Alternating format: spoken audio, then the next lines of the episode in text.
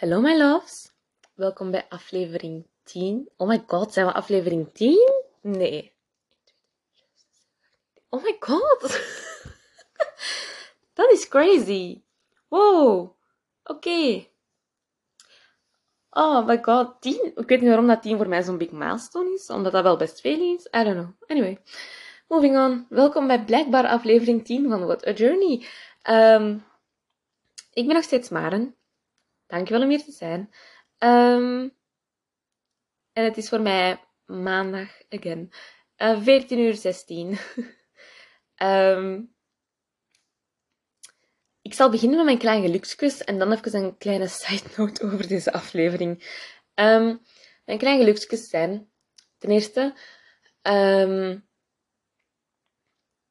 ik ben sinds kort een zware Taylor Swift fan ontworden. Um, als in, ik ben echt obsessed met haar op dit moment. En ik ben dus elk album aan het beluisteren. En elke lyrics aan het doorspitten. En de betekenis erachteraan het zoeken. En mooie zinnen aan me echt raken. denk ik, oh my god. En ik vind het echt fantastisch van mezelf. dat ik daar zo obsessed mee kan worden. Maar ook um, gewoon omdat... Ik vind het super leuk om nieuwe muziek um, te vinden, dat ik dan ook echt leuk vind. En dat is voor mij echt zo een heel gevoel apart. Um, om nieuwe muziek te vinden dat echt mij aanspreekt. En ik hou, hou van zo sad ballads. Laat dat nu net zijn waar Taylor Swift echt de queen in is. Dus ik, ik weet niet of mijn gezin het hier thuis heel fijn vindt dat ik constant naar Taylor Swift luister. Maar ik vind het fantastisch om nieuwe muziek te ontdekken en om even helemaal in die Swift-fase te zitten. En ik vind het ook leuk dat ik dat dan met een vriend van op het werk kan delen. En ik zeg van, oh, ik ben nu dat album helemaal aan het luisteren. En dan zegt hij, oh my god. En dan kunnen we zo delen van ons favoriete nummers zijn en waarom. En dan, don't know, dat brengt zo ten eerste mij en die persoon wel dichterbij. En ten tweede, ik vind het gewoon leuk om die obsessie even te hebben. dus dat is uh, mijn eerste klein geluksje. En de tweede is, um, telt misschien niet helemaal, maar ik ga hem toch zeggen. Uh, ik heb vorige week een slechte week gehad. As I mean, ik ben slecht gezind geweest, ik ben overprikkeld geweest. It was something. Echt, ik denk, ik had gewoon heel veel negatieve energie in mezelf en rond mijn lichaam hangen. Um, en ik heb, ben heel veel in mijn hoofd geweest. En ik heb echt niet goed voor mezelf gezorgd. En alles wat ik weet dat mij zou helpen, heb ik gewoon niet gedaan omdat ik zo slecht gezind was en zo gefrustreerd was. En ik heb aan heel hard... ja, daarmee doe ik gewoon aan zelfsabotage. Ik weet dat ook. Um, en dus, mijn klein geluksje is dus dat ik vandaag voor... Allez, voor, voor niet alleen vandaag, maar dat ik erop ga letten om vanaf vandaag terug wat meer voor mezelf te zorgen. En de dingen te doen waarvan ik weet dat beter voor me zijn waar ook een deel van de aflevering over gaat gaan eigenlijk. Ehm, wat bedoel ik daarmee? Ik ben vandaag um, op tijd opgestaan. Ik, ben, um, ik heb gesport. Ik ben naar de bakker gewandeld. Uh, ik heb dus een beetje vitamine D gekregen. En gewoon dat. Ik heb een tijd, als ik slecht gezind ben, dan weet ik dat ik voor in al die dingen geen goesting heb waarvan ik weet dat ik er beter gezind van word. Dus ik doe die ook niet. en ik vind het oprecht niet erg om een slechte dag te hebben of om iets slecht gezien te zijn, maar het was een hele week. En ik heb echt zo wel heel, heel veel in mijn hoofd gezeten. En dat vind ik wel stom, want ik wil niet in mijn hoofd zitten en daarmee aan zelfsabotage doen en daarmee nog eens, ja, gewoon aan sabotage doen. Um, dat is het niet waard voor mij. Um, ik zeg het, ik vind het niet erg om te weten, maar voor een hele week was wel even stom, omdat ik zit dan met dingen en in plaats van dat ik die dan uitspreek, ben ik zo slecht gezind en blijf ik daarmee zitten. En dan blijft dat gewoon zo'n visieuze cirkel in mezelf van slechtgezindheid en daarmee blijven zitten en dit en dat. Dus het was gewoon geen goede week. um, dus daarmee, klein geluksje voor vandaag is terug wat meer voor mezelf zorgen en dingen doen waarvan ik weet dat ze me deugd gaan doen. Speaking of, Um, als de, zoals de titel al zegt, gaat vandaag de aflevering over enkele wetenschappelijke onderzoeken die eigenlijk wel een beetje mijn view op zelfliefde en de habits die ik heb, um, hebben veranderd. Um, ik, had er, ik wou er eigenlijk vijf uitschrijven, maar omdat ik dan een slechte week heb gehad, heb ik dat niet gedaan. En ik heb er maar drie die ik uiteindelijk de moeite waard vind om, het, om te vernoemen. Ook omdat in twee afloop, ergens twee afleveringen heb ik al twee wetenschappelijke dingen gezegd die eigenlijk ook heel interessant zijn, maar ik ga die niet nog eens herhalen. Because then it just gets boring. Dus als je die wilt weten, de eerste komt uit um, de aflevering over geluk. Dat gaat dan over de geluktolerantie en al die dingen. Dat is een heel interessant wetenschappelijk ding, wat ik heel slecht heb uitgelegd toen, dat weet ik. En de tweede was um, The Way You Speak to Yourself Matters. Um, over dat de dingen die je tegen je brein zegt, um, je brein gaat naar dingen zoeken om dat te conformeren. Dat. dat is ook, een heel, dat is ook allemaal op science gebaseerd en dat is super interessant om te weten. Dus die wou ik ook wel vermelden, maar die heb ik dus al vermeld, dus die ga ik niet nog eens vertellen. Dus ja.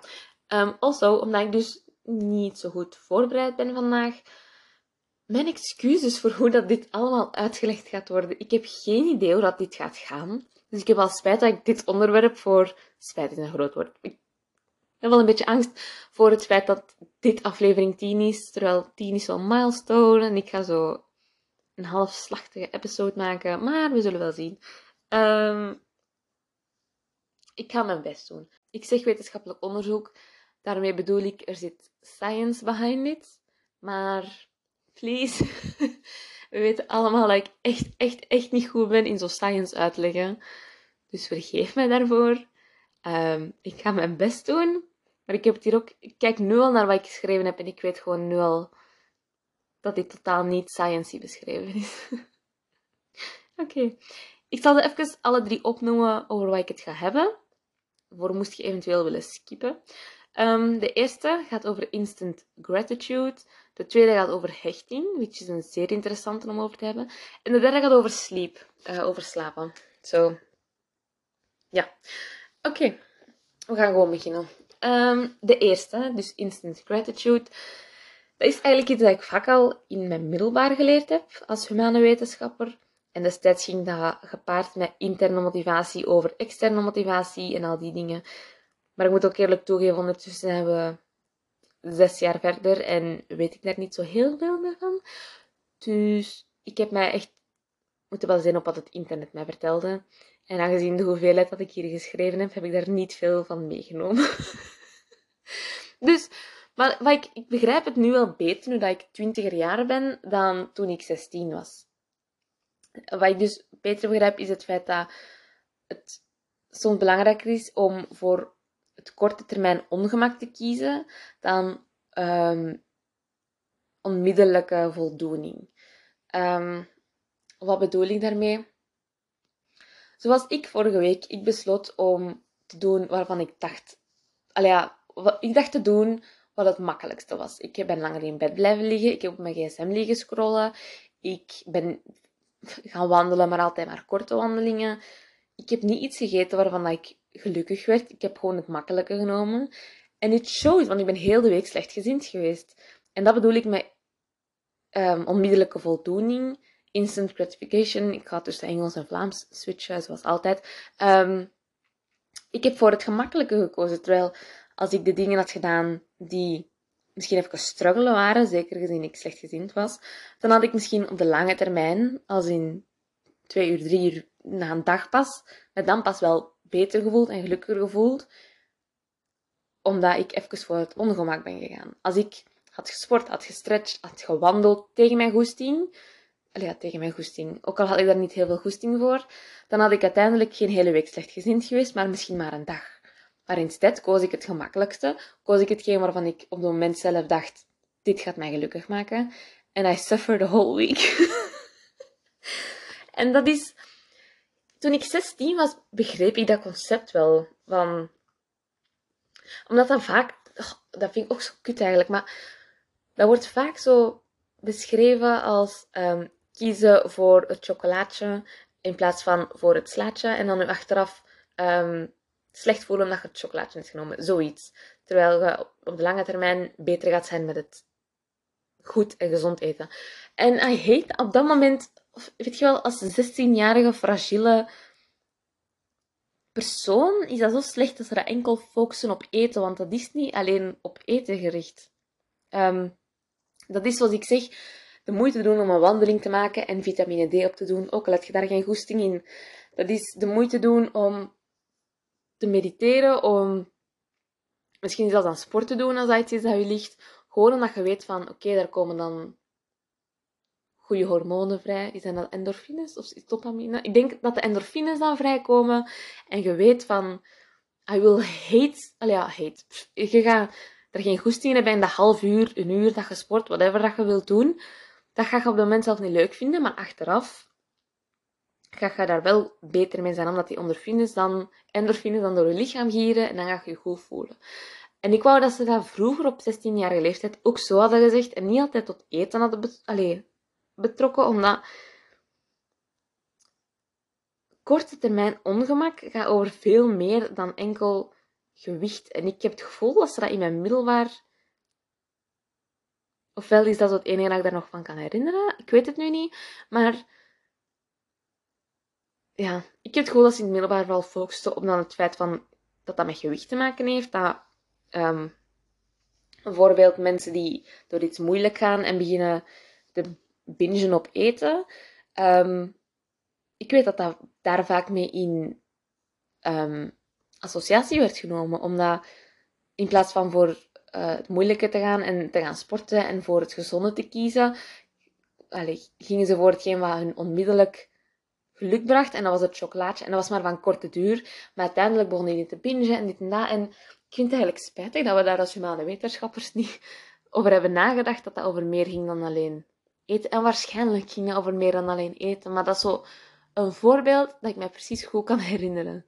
Dus iets in mij zegt dat dat vroeger ook zo is meegegeven aan ons. Wat ik op dit moment heel spijtig vind. maar dus ja, alleen ik weet niet of ik het al eens gezegd heb, maar het gaat niet om hoeveel dat je lijdt. Het gaat om what you are willing to suffer for. En ik denk bijvoorbeeld aan zo echte bodybuilders, die, die echt um, trainen van het kan niet meer. Dat is omdat die het waard vinden om er zo uit te zien. Dat is omdat die het waard vinden om een uur, twee uur, drie uur te trainen. En hetzelfde gaat voor ja, rond deze um, onderzoek eigenlijk van wat is het waard om voor te lijden? Want niet alles, niet alles gaat evenveel waard zijn om ongemak over te hebben. En het is voor u kiezen op welk, hoe dat je wilt dat je leven eruit ziet en op welk vlak je wilt groeien. En dus waar je voor wilt lijden en waar je voor wilt vechten en je trauma's onder ogen moet zien en al die dingen. En dat vind ik wel een interessant ik wou dat ze dat zo ook hadden gezegd in mijn middelbaar. Oh, oké. oké, ik dacht echt dat deze aflevering nu al één grote puinhoop was, maar voorlopig. Eerste dat is het eerste onderzoek. Dus basically dat je moet weten dat soms de moeilijke weg kiezen beter is, omdat je dan achteraf minder spijt ervan gaat hebben. Zoiets. Tweede research um, gaat eigenlijk over hechting omdat dat eigenlijk super interessant is. En dat is eigenlijk wat ik in de vorige aflevering probeerde te zeggen. Dank u wel aan de persoon om mij daarop te wijzen. Um, dus er zijn vier hechtingstijlen. Je hebt veilig, onveilig vermijdend, onveilig ambivalent, ambivalent en gedesorganiseerd. Um, ik ga gewoon kort op ingaan en ik hoop dat je wel door hebt wat ik hiermee bedoel. Uh, veilig betekent, als je veilig hecht bent, betekent dat je ouders er waren en die luisterden naar hun noden. Je hebt uh, een vertrouwen in mensen. In relatie betekent dat vaak dat je dan minder schrik gaat hebben um, in de relatie zelf, omdat je ook wel weet dat je daar niet op gaat overreageren, omdat je thuis vroeger nooit hebt moeten overreageren om naar geluisterd te worden en al die dingen. Um, dus als je veilig gehecht bent, je eigenlijk niet het meeste kans, want soms zakt het gewoon, maar meeste kans om in een deftige, goede relatie te zitten. nee, eigenlijk heeft het niet alleen te maken met relaties, maar over alles. Maar bij veilig kun je daar moeilijk iets over zeggen. Dus ik ga gewoon naar de volgende gaan. En dan ga ik het niet meer alleen over relaties hebben. Maar bij veilig was dat nu even moeilijk. Dan heb je dus onveilig vermijdend. Ehm, dat betekent dat je ouders vaak uh, emotionally unavailable waren. En die luisterden niet echt naar hun noden. Um, dit zijn ook vaak het soort kinderen dat uiteindelijk people pleasers worden en geen hulp durven vragen, omdat je wordt eigenlijk van heel jongs af aan om volwassenen. Dus um, je leert dat je dingen alleen moet doen. Um, weet je wat? Ik ga gewoon eerst alle. de chaos. Ik ga alle vier hechtingsstijlen gewoon zeggen. En daarna ga ik vertellen wat ik daarmee bedoel. Allee, hoe dat ik, waarom dat, dat belangrijk kan zijn om te weten. Dus we hebben nog maar twee hechtingsstijlen te gaan. Um, anyway. Dan hebben we onveilig ambivalent. Um, betekent eigenlijk gewoon anxious, always. Um, hierbij was het gewoon vaak wat gokken. Soms waren hun ouders zeer loving en caring, maar soms waren die ineens zeer insensitive. En heb je moeite met anderen te vertrouwen. En somehow ga je ook snel heel gehecht aan geraken, zelfs nog maar aan het idee van een persoon. En de vierde is uh, gedesorganiseerd. Um, dat is eigenlijk waar ik het vorige week over had. Um, hierbij zijn uw ouders, eigenlijk zelfs niet uw ouders, gewoon uw omgeving, de personen die u opvoeden en die mee u, um, voor u gezorgd of dan al niet gezorgd hebben, afhankelijk van uw hechtingsstijl. Dus niet alleen ouders, dat is eigenlijk heel fout van mij om dat zo te zeggen. Uw caretakers, uw, de uw omgeving. Um, dus gedesorganiseerd is dus wanneer uw omgeving gewelddadig is of je zat gewoon als kind in een zeer foute situatie. Ik denk aan drugsverslaafde, alcoholverslaafde, al die dingen. Um, dan, ga je het dan ga je later moeilijk hebben om te luisteren naar je emoties, omdat je altijd in survival mode zit. Ook dit is iets dat ik eigenlijk geleerd heb tijdens humanen. En toen keek ik daar niet naar op de manier dat ik daar nu naar kijk. Um, het is ten eerste interessant om te weten hoe dat je zelf gehecht bent. Al denk ik niet dat je echt per se in een van die vier hokjes kunt gestopt worden. Ik denk dat je altijd één van de twee bent. Je kunt um, bijvoorbeeld onveilig vermijdend gehecht zijn, dus wanneer je ouders emotionally unavailable waren, en tegelijk um, gedesorganiseerd, omdat dat tezamen, ik weet niet wat ik nu aan het zeggen ben dat dat klopt, maar ik denk dat je wel niet per se in één hokje gestopt kunt worden, maar dat het zo'n beetje een spectrum is waar je op geplaatst wordt, denk ik ik heb hier echt maar heel kort over opgezocht en ik had meer moeten opzoeken, ik weet het. Um, anyway. Hoe dat je gehecht bent bepaalt naar latere leeftijd je triggers toe en hoe dat je bent in een relatie, maar ook met jezelf. Um, zoals ik net heb gezegd, worden mensen waarvan uw ouders emotionally unavailable waren en die niet naar uw noden luisteren, naar uw emoties, dat worden vaak people pleasers. En dat zijn ook vaak net de mensen die uiteindelijk hun allee, perfectionisten willen zijn, omdat die hun eigen flaws als iets negatief bekijken. En andere mensen kunnen niks fout doen, maar jij zelf, oef, risky. En hetzelfde geldt voor, um,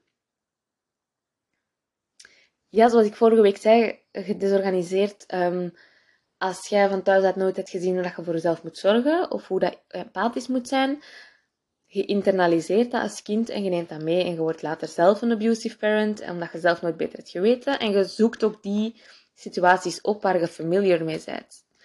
Um, ja, en ik, het is moeilijk om uit... Ik heb een beeld in mijn hoofd, maar ik denk niet dat ik het ga uitgelegd krijgen. Um, weten welke hechting je bent, heeft voor een groot deel een invloed op hoe dat je bent als persoon, omdat alles wat je van je omgeving als je klein bent meekrijgt, internaliseert je. Dat gaat over alles. Niet alleen over hoe dat je ouders naar eten kijken, zoals ik in vorige aflevering gezegd heb, maar hoe dat, hoe ouders voor hunzelf zorgen, hoe dat die reageren op andere mensen. Um, en dus je hechtingsstijl evenals dat... Je hechtingsstijl gaat vooral bepalen hoe dat je in een relatie staat, maar ook hoe dat je als volwassene gevormd wordt. Um, je, hebt, je hebt ouders die manipulatief zijn. Ehm, en dan worden die kinderen ook people pleasers. En misschien naarmate dat die ouder worden, gaan die zelf ook manipulatief worden. Um, want in principe, dit is zeer risky wat ik nu ga zeggen. People pleasen is eigenlijk ook een vorm van manipulatie. Omdat je wilt dat mensen je direct van de eerste keer leuk vinden. Je wilt dat mensen u bezien als deze persoon dat altijd staat voor iemand. Maar dat zet je niet, want het is geroet uit een angst om niet aanvaard te worden, om niet, niet geliked te worden. Dus je doet gewoon alles voor iedereen. En je, allez, je gaat over je eigen grenzen en zo. Ik zeg niet dat people altijd een vorm van manipulatie is. Maar somehow kan het dat wel zijn, afhankelijk van hoe dat je gehecht bent. Je kunt in een heel manipulatieve vorm, alleen een heel manipulatieve ouder gehad hebben, en dan gaat u in een manipulatieve people pleaser ook zetten, waarbij dat je eigenlijk verwacht van, ik doe dat voor u, dus er moet iets voor mij teruggedaan worden. Of misschien dat je dat later in iemand zijn gezicht smijt, van, kijk wat ik vroeger, allez, wat ik allemaal voor u gedaan heb, dan is dat manipulatief. En dan heb je denk ik degelijk de people pleasers die zo'n extreme nood hebben om geliked te worden, om door iedereen graag gezien te worden, die niet willen dat ze slecht bekeken worden. En dan. Beide zijn een vorm van manipulatie, omdat je wilt dat je graag gezien wordt en geaccepteerd wordt. Maar niet, het is niet zo'n vorm van. Dat is geen bewuste manipulatie, denk ik. Omdat dat zo geworteld zit in je systeem omdat je dat van thuis uit hebt meegekregen. Zo, ja, ik weet niet waar dat is hier naartoe gaat. ah, deze heel tweede stuk is echt al één grote chaos. Maar oké, dus, ja. Gewoon, het is wel interessant om te weten welke hechting dat je hebt, omdat je dan mee kunt um, ontdekken wat dat je triggers zijn, waarom je reageert op de manier dat je reageert, dit en dat. En dat is, het erkennen van je triggers is mega belangrijk in je dagelijks leven, maar evenals in je relaties. Als jij, stel, A is een persoon en A um, gaat um, needier zijn en gaat clingier zijn en gaat um, alle aandacht opeisen en zelfs ruzie zoeken om gewoon een reactie te krijgen, um, vanaf, dat er, vanaf dat het slechter gaat. En dus persoon B gaat zich terugtrekken, gaat disassociëren, al die dingen.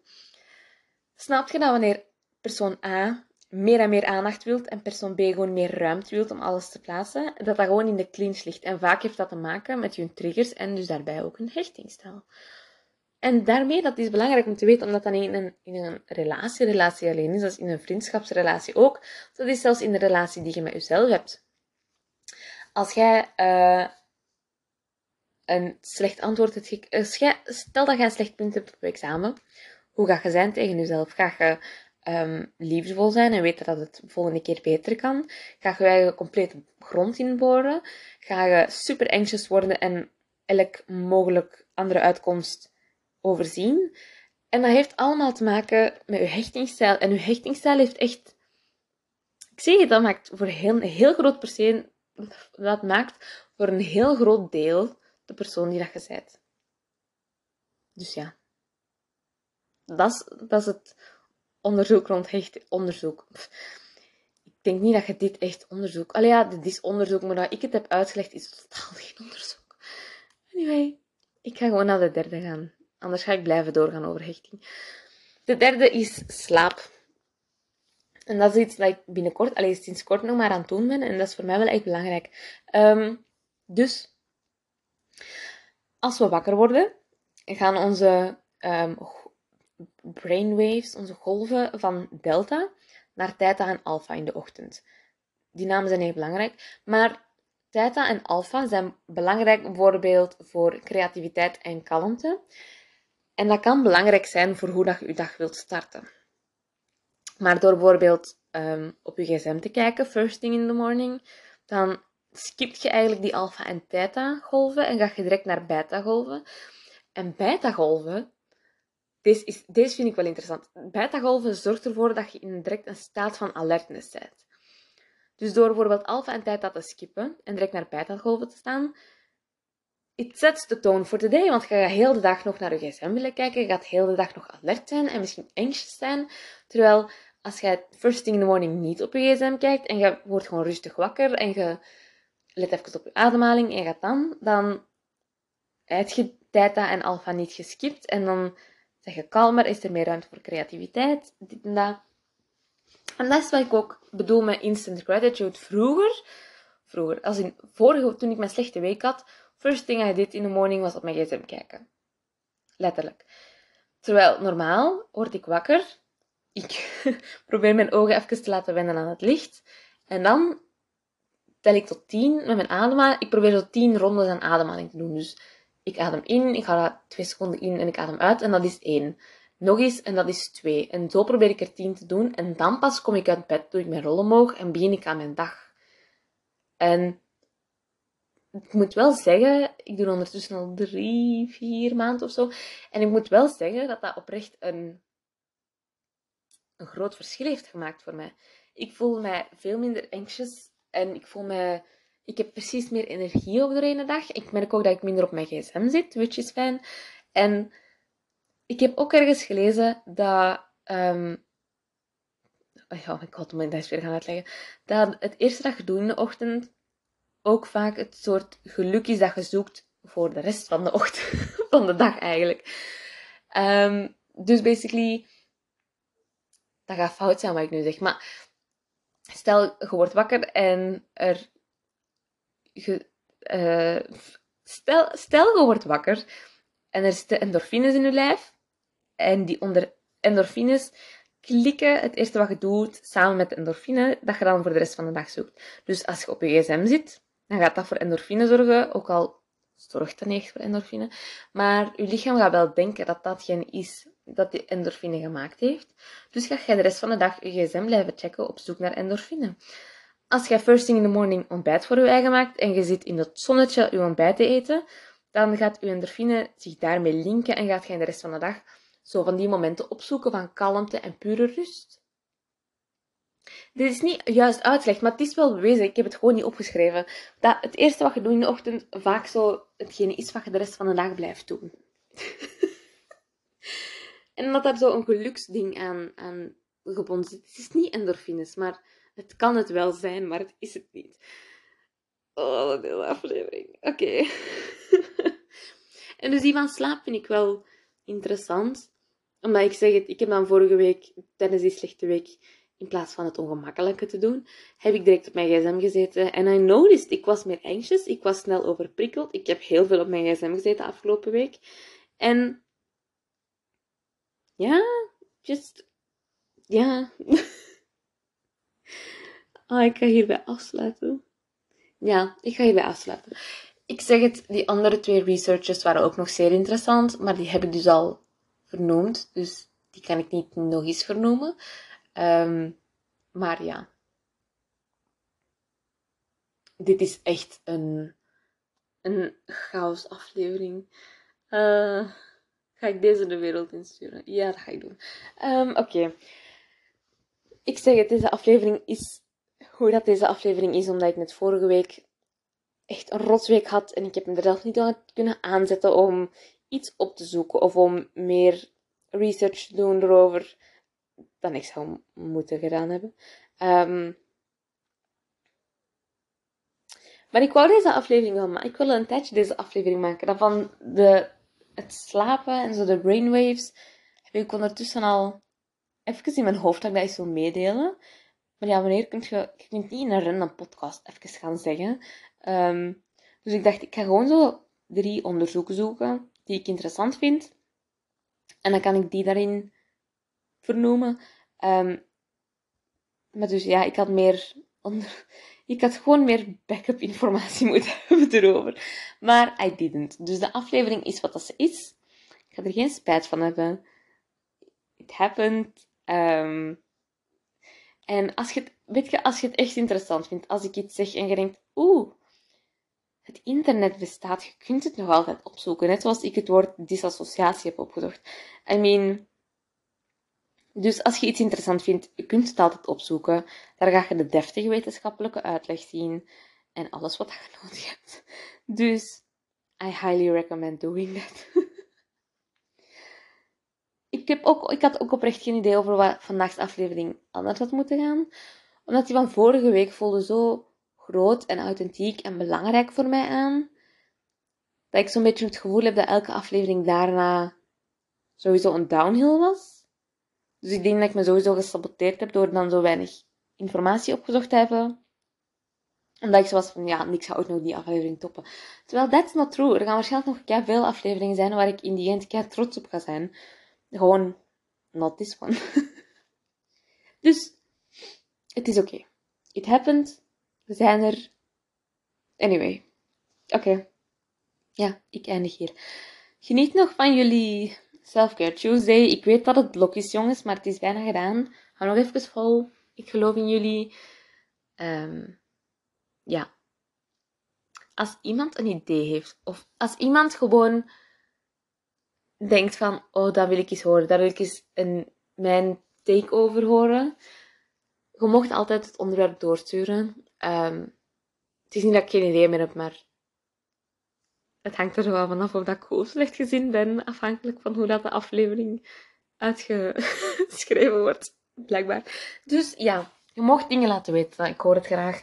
Um, geniet nog van jullie dagje. En ik spreek jullie binnen twee weekjes met een veel betere aflevering dan vandaag. I promise. Oké, okay, lovies, bye!